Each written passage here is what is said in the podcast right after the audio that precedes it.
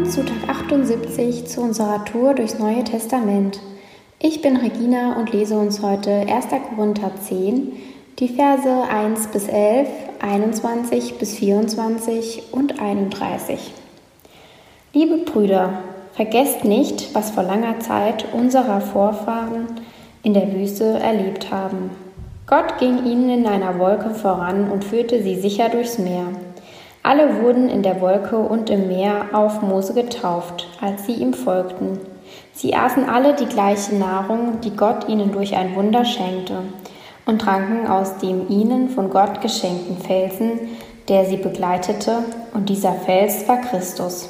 Und doch fand Gott nach all diesen Wundern an den meisten von ihnen keinen Gefallen, so dass sie in der Wüste umkamen.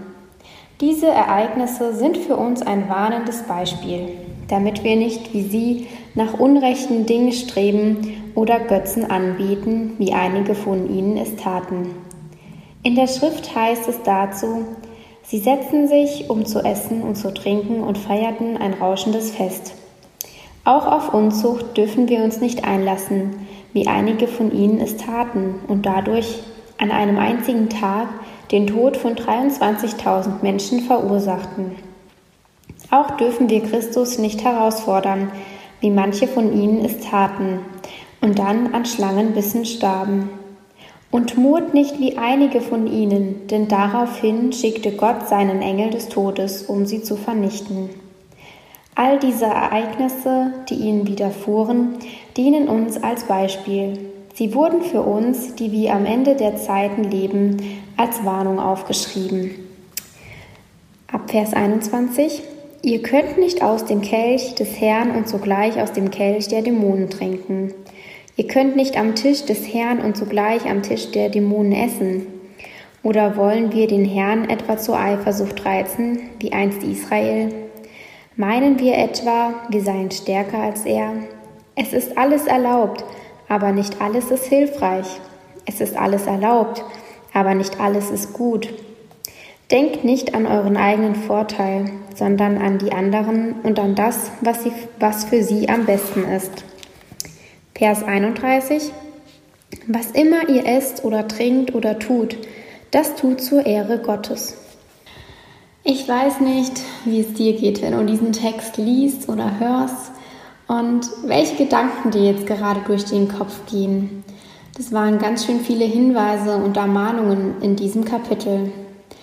Ja, Gott möchte uns warnen und das nicht, weil er uns irgendwie einschränken möchte in unserem Leben oder uns irgendetwas nicht gönnt, sondern er möchte uns warnen und aufmerksam darauf machen, welche Dinge gut und hilfreich sind und welche eben nicht. Es wird nochmal ganz klar kommuniziert, dass wir nicht egoistisch und nur an uns selber und unsere Vorteile denken sollen und danach handeln, sondern in allem, was wir tun, auch daran denken sollen, was eben für unsere Nächsten das Beste ist. Ich persönlich finde, dass es schon eine heftige Herausforderung ist, die wiederum an das Gebot der nächsten Liebe knüpft. Hey, natürlich ist es einfach, jemanden zu lieben, den wir gut riechen können und uns sympathisch ist.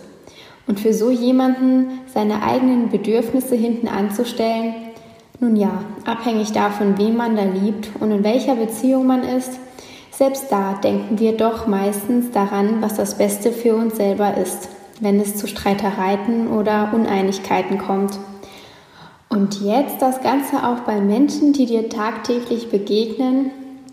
Ja, das ist definitiv eine Herausforderung. Hey, ich will dich ermutigen, komm ins Gespräch mit Gott. Und wenn auch du es als eine Herausforderung siehst, die Menschen um dich herum zu lieben und immer daran zu denken, was das Beste für sie ist und nicht nur für dich, dann bitte Gott drum, dass er dir seine Liebe schenkt für die Menschen. Diese Liebe ist unglaublich stark und mächtig, dass sie nur von Gott alleine kommen kann. Denn aus eigener Kraft würden wir das gar nicht schaffen, weil in unserer Natur nun einmal dieser Egoismus steckt. Ja, und genau das ist der Unterschied in dieser Welt. Du bist Gottes Kind und bist in der Lage, durch Gottes Kraft und Liebe die Menschen um dich herum zu lieben. Ich habe noch eine letzte Kernaussage aus diesem Text für dich. Was immer du tust, tagtäglich, ob du isst, trinkst, arbeitest, schläfst, Spaß am Leben hast, tu alles zur Ehre Gottes. Und ich glaube, wenn wir uns hinterfragen, ob das, was wir tun, ob Gott dadurch geehrt wird oder nur wir selber, dann können wir ganz konkret prüfen, wo vielleicht der Schwachpunkt ist, wo wir nicht Gott an erster Stelle in unserem Leben setzen und uns auf ihn ausrichten und fokussieren, sondern uns nach anderen Dingen streben. Wenn du deine Schwachstelle erkannt hast, dann bring sie vor Gott und bitte um Vergebung. Strecke deine Hände zu ihm aus, wann immer du kannst und dir danach ist, oder eben auch nicht. Und ja, vor allem dann, wenn dir mal nicht danach ist, ist es so unglaublich wichtig für uns und unsere Beziehung zu Gott, dass wir uns in seine Gegenwart begeben und Gott in unserer Schwachheit stark werden lassen. Ich wünsche dir einen gesegneten Tag.